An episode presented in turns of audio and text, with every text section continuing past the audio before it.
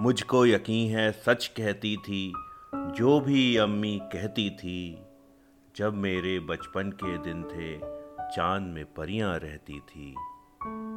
एक ये दिन, जब सारी सड़कें रूठी रूठी लगती हैं। एक वो दिन, जब आओ खेलें सारी गलियाँ कहती थी। एक ये घर, जिस घर में मेरा साजो सामा रहता है। एक वो घर जिस घर में मेरी बूढ़ी नानी रहती थी। आज की काव्य गुफ्तगु में मेहमान शायर हैं जावेद अख्तर साहब, और आज सुनेंगे उनकी नज़म दो रहा। ये एक नज़म मेरे बहुत से सवालों का जवाब है। आप तक ये नज़म पहुँचाने की कोशिश है, ताकि वो आपके सवालों से भी बात कर सके।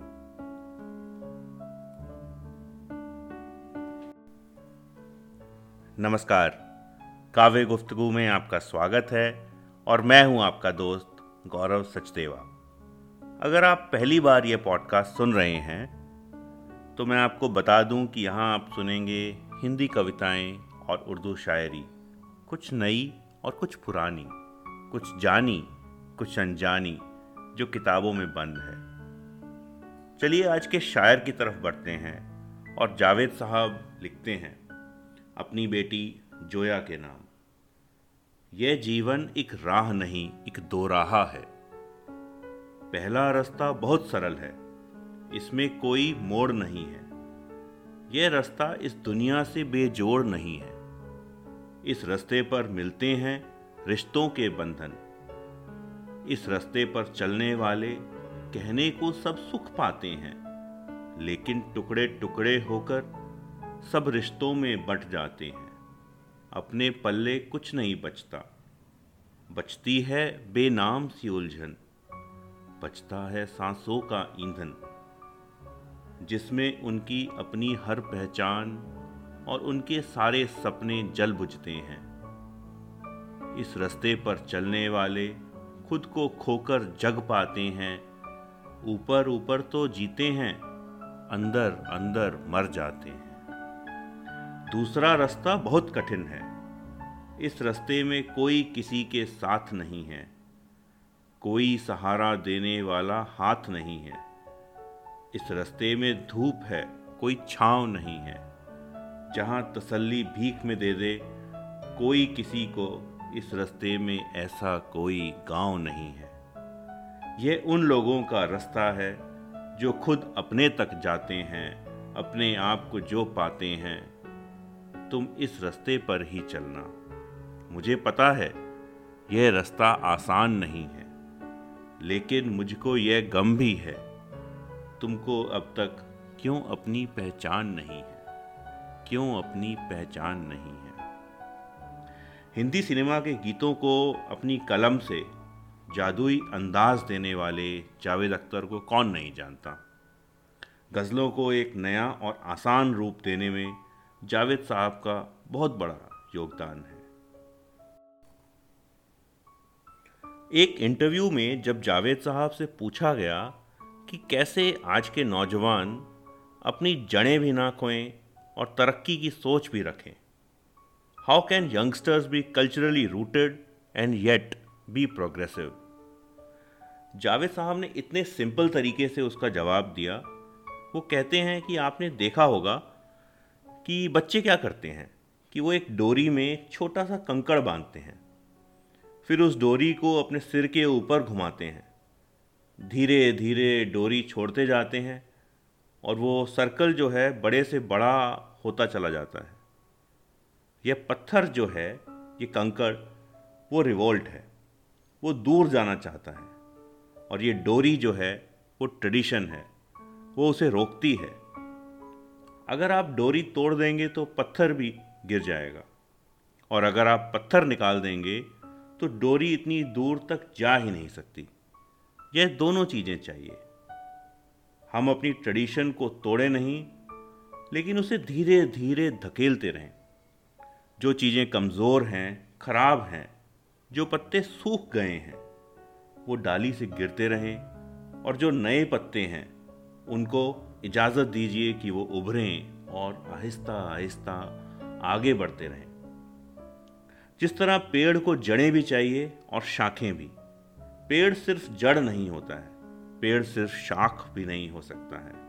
और जितना ऊँचा पेड़ जाएगा, उतनी ही उसकी जड़ें गहरी होनी चाहिए। हमारी ट्रेडिशन कहाँ से आती है? ये आती है हमारी जबान से। हमारे बच्चों को जो भी मदर टंग है वो उसको आनी चाहिए। हिंदी, बंगाली, तमिल, पंजाबी, उर्दू, जो भी है, वो उसे आनी चाहिए। At the same time not at the cost of English उसे इंग्लिश भी आनी चाहिए। इंग्लिश आपको ब्रांचेस देगी, शाखें देगी, और आपकी अपनी जबान आपको जड़ें देगी। दोनों चीज़ें चाहिए। वाह, क्या खूब कहा। चलते चलते जावेद साहब की एक नज्म जो मेरे दिल के बहुत करीब है। मुझको यकीन है, सच कहती थी, जो भी अम्मी कहती थी, जब मेरे बचपन के दिन थे, चाँद में परियाँ रहती थी। मुझको यकीन है, सच कहती थी, जो भी अम्मी कहती थी, जब मेरे बचपन के दिन थे, चाँद में परियाँ रहती थी। एक ये दिन जब अपनों ने भी हमसे नाता तोड़ लिया, एक वो दिन जब पेड़ की शाखें बोझ हमारा सहती थी। एक ये दिन जब सारी सड़कें रूठी रूठी लगती हैं। एक वो दिन जब आओ खेले सारी गलियाँ कहती थी। एक ये दिन जब जागी रातें दीवारों को तकती हैं। एक वो दिन जब शामों को भी पलकें बोझल रहती थी। एक ये दिन, जब जेहन में सारी अयारी की बातें हैं, एक वो दिन, जब दिल में भोली भाली बातें रहती थी। एक ये दिन, जब लाखों गम और काल पड़ा है आँसू का। एक वो दिन, जब एक जरा सी बात पे नदियाँ बहती थी। एक ये दिन, जब अपनों ने भी हमसे नाता तोड़ लिया। एक वो दिन जब पेड़ की शाखें बोझ हमारा सहती थी। एक ये दिन जब सारी सड़कें रूठी रूठी लगती हैं। एक वो दिन जब आओ खेले सारी गलियाँ कहती थी। एक ये दिन जब लाखों गम और काल पड़ा है आँसू का। एक वो दिन जब एक जरा सी बात पे नदियाँ बहती थी। एक ये घर, जिस घर में मेरा साजो सामा रहता है, एक वो घर, जिस घर में मेरी बूढ़ी नानी रहती थी। आज की पॉडकास्ट में इतना ही। अगली बार फिर मिलेंगे एक हिंदी कविता या उर्दू शायरी के साथ। आज की गुफ्तगु आपको कैसी लगी? अपने कमेंट्स ज़रूर लिखिएगा हमारे इंस्टाग्राम हैंडल पर। जिसका नाम है काव्य गुफ्तगु के A V Y A G U F T U G U साथ ही पॉडकास्ट को सब्सक्राइब कीजिएगा। आपकी फैमिली और फ्रेंड्स में आप जैसे हिंदी कविता और उर्दू शायरी के कदरदान और हैं। उन्हें आज का पॉडकास्ट व्हाट्सएप पर फॉरवर्ड करें। अगर आपके पास कोई सुझाव है या हमसे जुड़ना चाहते हैं तो आप हमें ईमेल भी कर सकते हैं Kavya Guftagu at gmail dot com पर। अगली बार फिर मिलेंगे एक हिंदी कविता या उर्दू शायरी के साथ।